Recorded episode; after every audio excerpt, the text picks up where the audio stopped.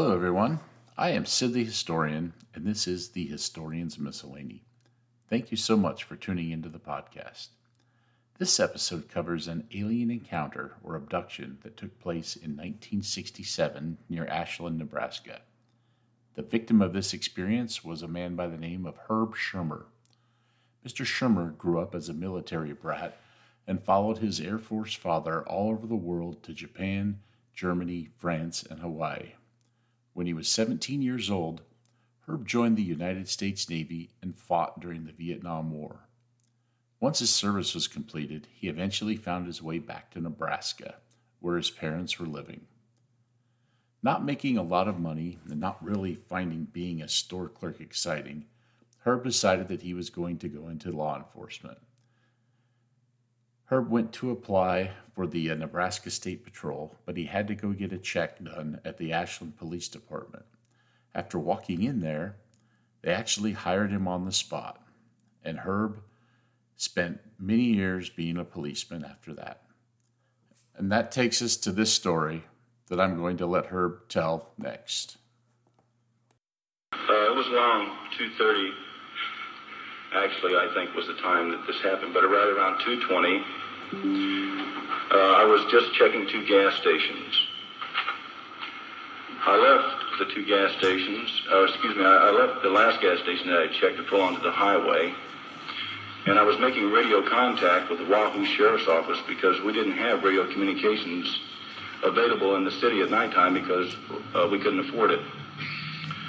So I told them that everything was all secure.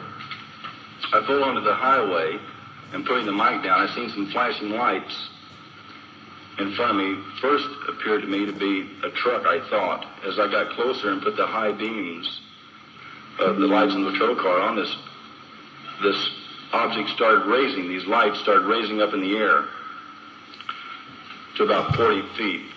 I, I, I think I was something like 50 yards from this these lights were flashing, and they got as they got bigger as I got close to it. It seemed like they were red flashing lights coming out of a porthole, which sort of circled the the uh, craft. It had uh, like a catwalk going around the center of it. It was shaped like a football, very metallic, like a very shiny bumper, if you polished a bumper on a car. Had sort of a red, reddish, orangey glow coming under, from beneath it. And then there was this white flash that came on to me in the patrol car. It felt as if we were being pulled. And then it was being pulled. You know, we were being pulled up the side of this bank to the left of the road and up toward this field, the car and I.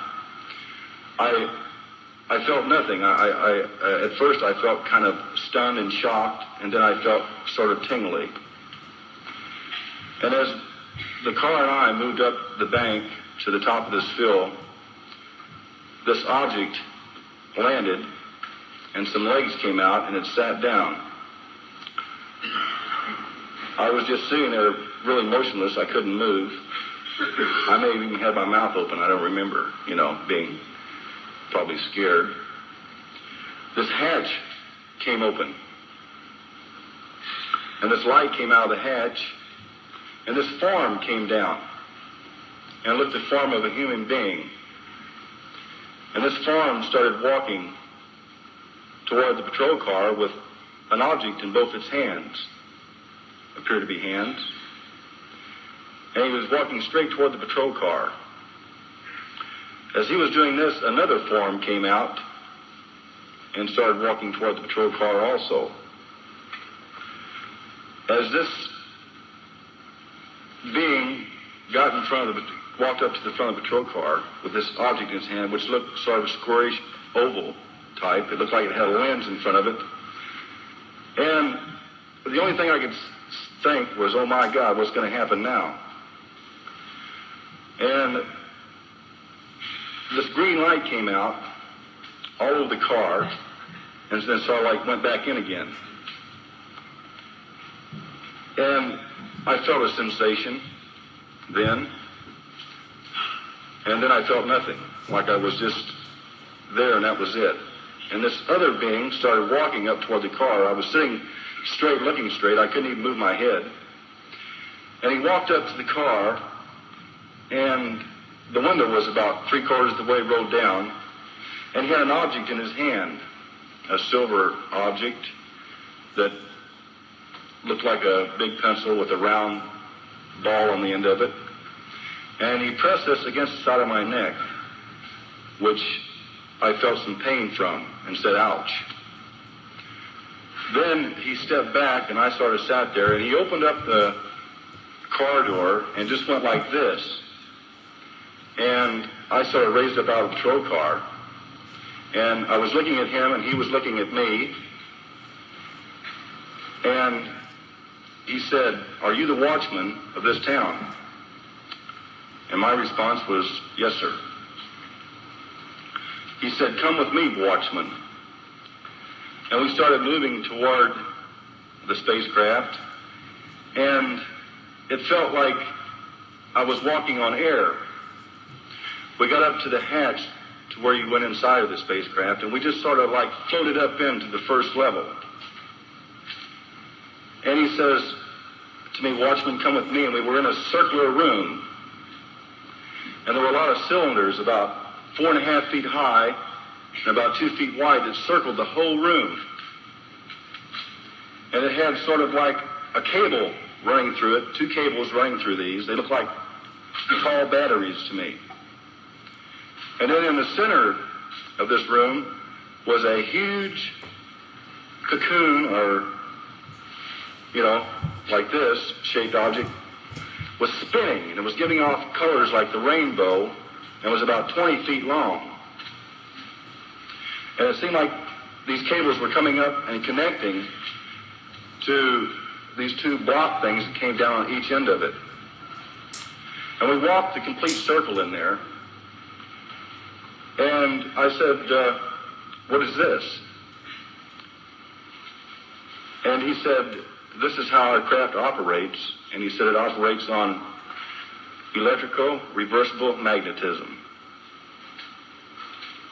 And then I looked at him, and he said, Come with me, watchman.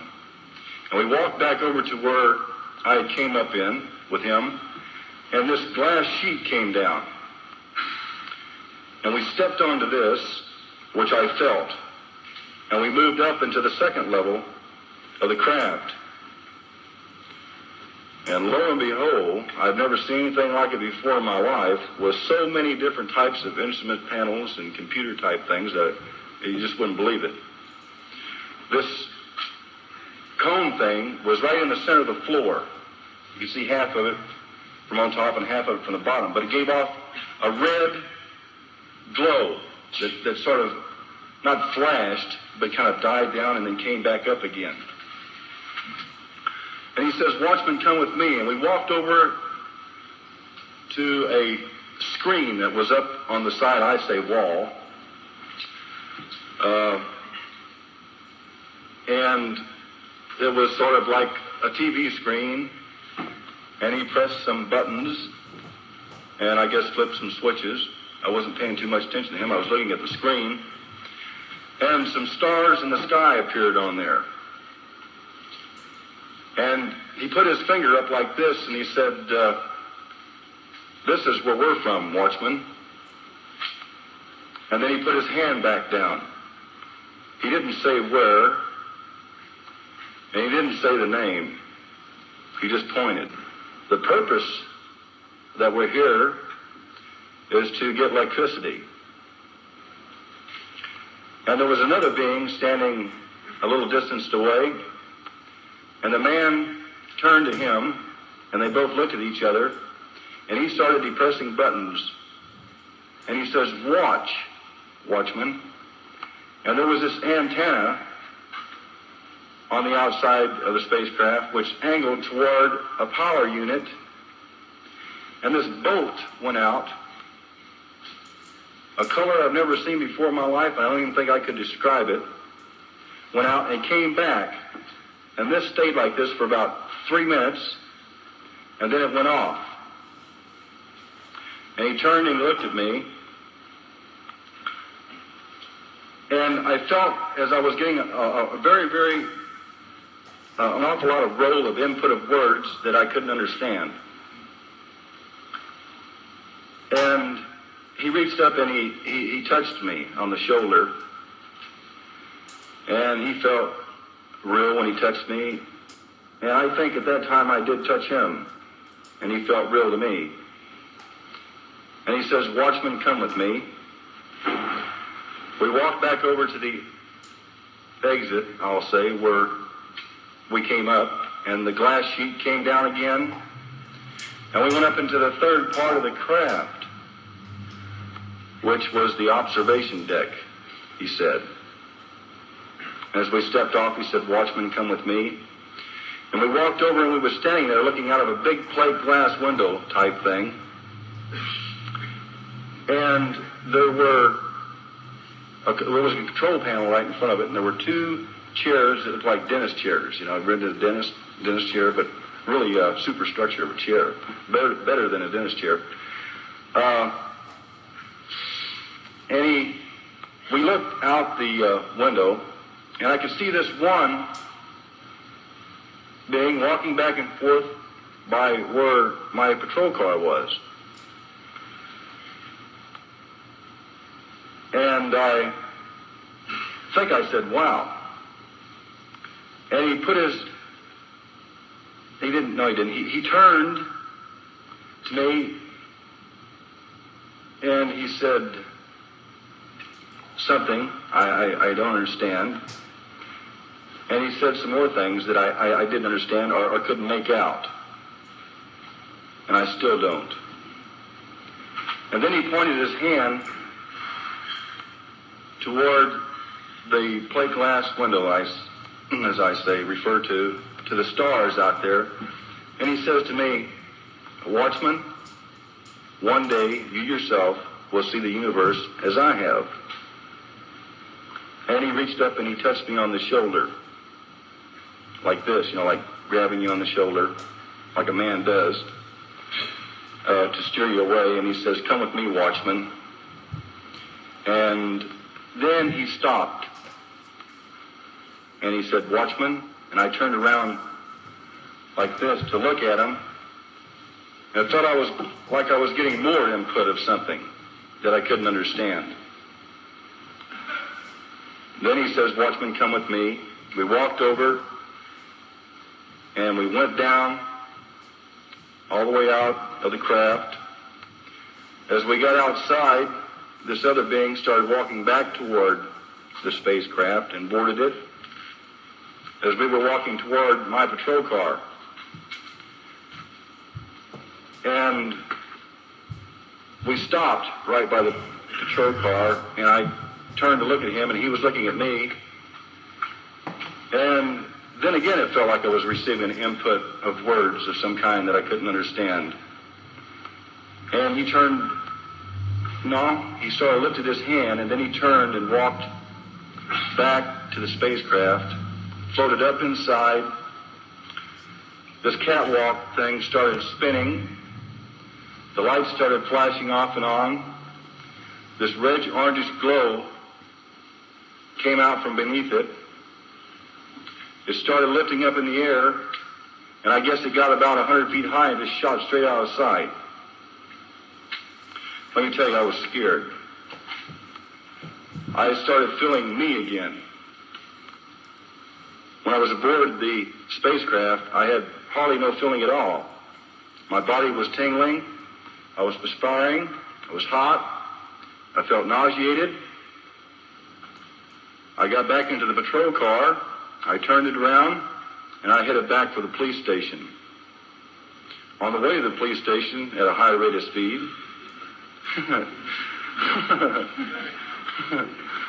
I tried to make communication with Wahoo Sheriff's Office, and it appeared the radio was dead.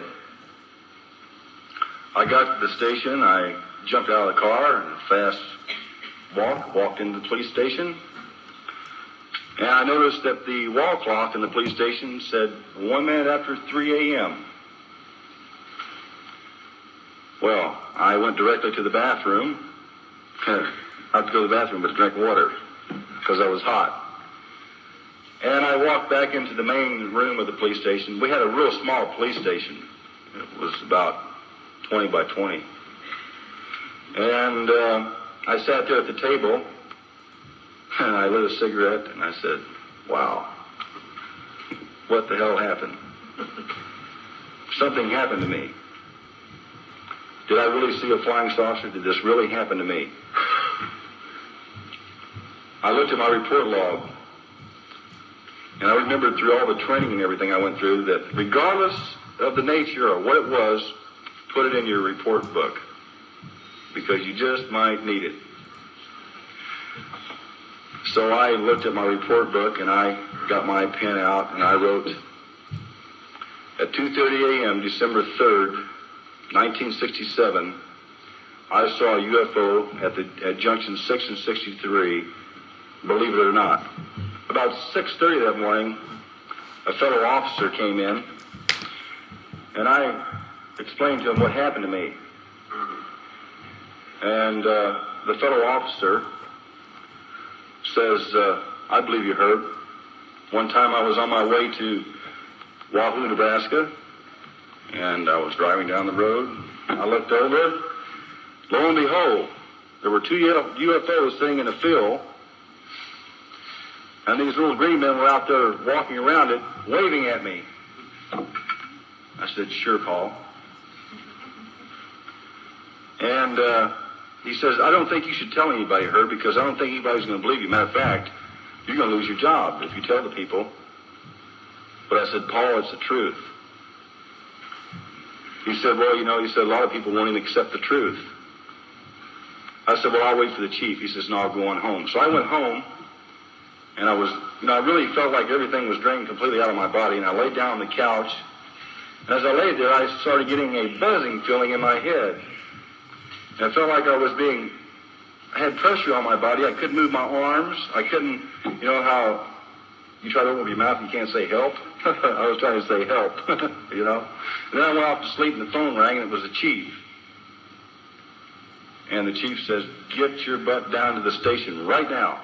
What is this? You mean you've seen a UFO? I said, I don't feel good. I'm sick, and I'm not coming down to the police station.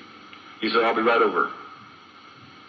So the next thing, TV came in, press came in, you know, newspapers, radio stations, and telephone calls started coming in. Two days later, the ridicule started coming in. Believe me, and I had a man run three blocks, huffing and puffing. He owned the Goodyear tire shop there in Ashland, Nebraska, and he let me, Herb, if you ever see another flying saucer and it lands, you tell him I want to sell him a set of tires.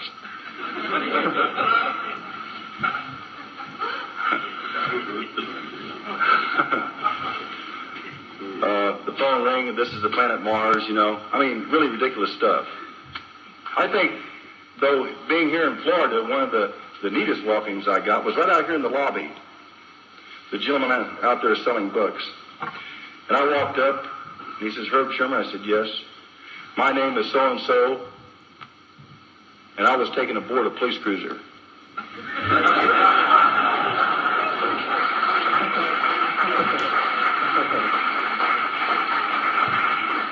I thought that was neat.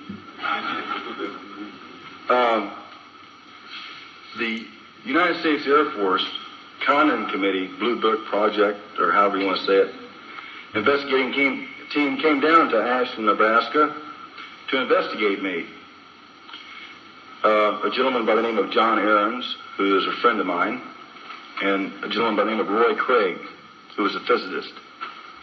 Uh, John Ahrens, he'd probably hit me, but he was a shrink. Uh, a psychiatrist. Him and I had long discussions, and he told me to tell my story over and over and over and over, and I told it over and over and over and over. And then they found a 25 minute time lapse in my log. And John says, Herb, uh, what happened to you between 2.30 a.m., December 3rd, 1967, and 3 a.m.? or a little before 3 a.m. And I looked at him, and I couldn't say anything because I didn't remember. So he says, you got to come to Boulder. I said, okay.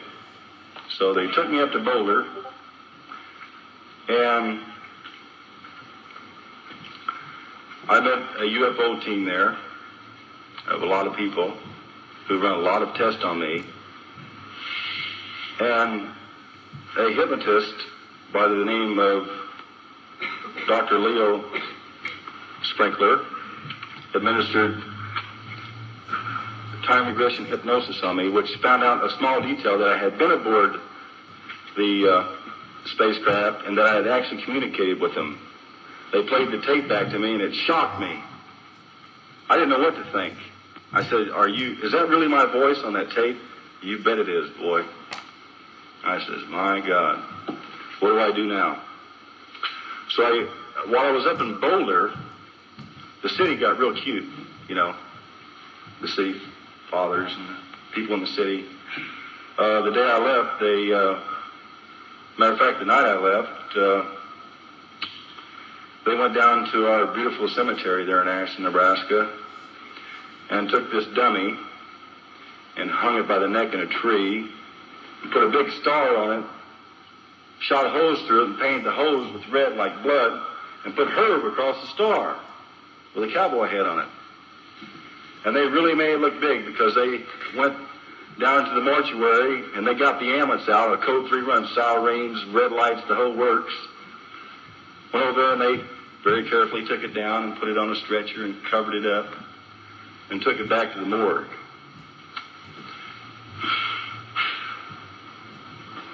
I, uh, they thought they scared me, but they didn't. You see, that's what they were trying to do. They were trying to scare me, but they didn't scare me because I thought it was kind of funny, and I laughed about it when I read it in the paper and seen all the pictures and everything. But while I was in Boulder, they blew my car up with dynamite. And that really made me mad. I just got through paying for it. And I was furious. You know, I could have done like uh, George C. Scott did in that movie Rage. You know, that's how mad I was. But through the whole crisis, I had one very good friend in Ashland, Nebraska. His name was Leroy Dimmitt. Very close friend. And he helped me a lot in Ashland. He was one of our relief officers in the police department. And I, I'm, I, really, I was really proud to have him as a friend, his way he stuck by. Uh, my family, I really can't say. Uh, I went to my father and I said, Dad, I said, uh, I know you have 20 something years in the Air Force, but I asked my father point blank, I said, Dad, what do you think of UFOs? My father never said no, and he never said yes. He just said, Son, if you're telling the truth, stick with it. And so I stuck with it. I thank you very much. So there you have the story in Herb's own words. You have a respectable member of the community that was trained in observation have this amazing encounter. Just like Herb, I bet people have had trepidations about sharing these types of incredible stories. Unfortunately, Herb Schirmer is no longer with us. Had he still been, I would have truly enjoyed talking with him, as it's not that far away from where I currently live. On a side note, this story was the inspiration of Kinkaider Brewing Company's Star Snake Dank IPA. You can find a Kinkaider tap room in Broken Bow, Grand Island, Lincoln, or Omaha, all of those in Nebraska. Special thanks to Michael Jasorka of Bombshell Comics for the neat accounting of Herb's story through the media of a comic book with the added touch of the audio CD. And thanks to everyone for listening. I appreciate all of you very much. Please leave a review on the podcast medium of your choice, or feel free to visit the Historians Miscellany on Facebook or Instagram and leave your comments. We look forward to bringing another episode to you in the near future. Keep listening, and of course, stay curious.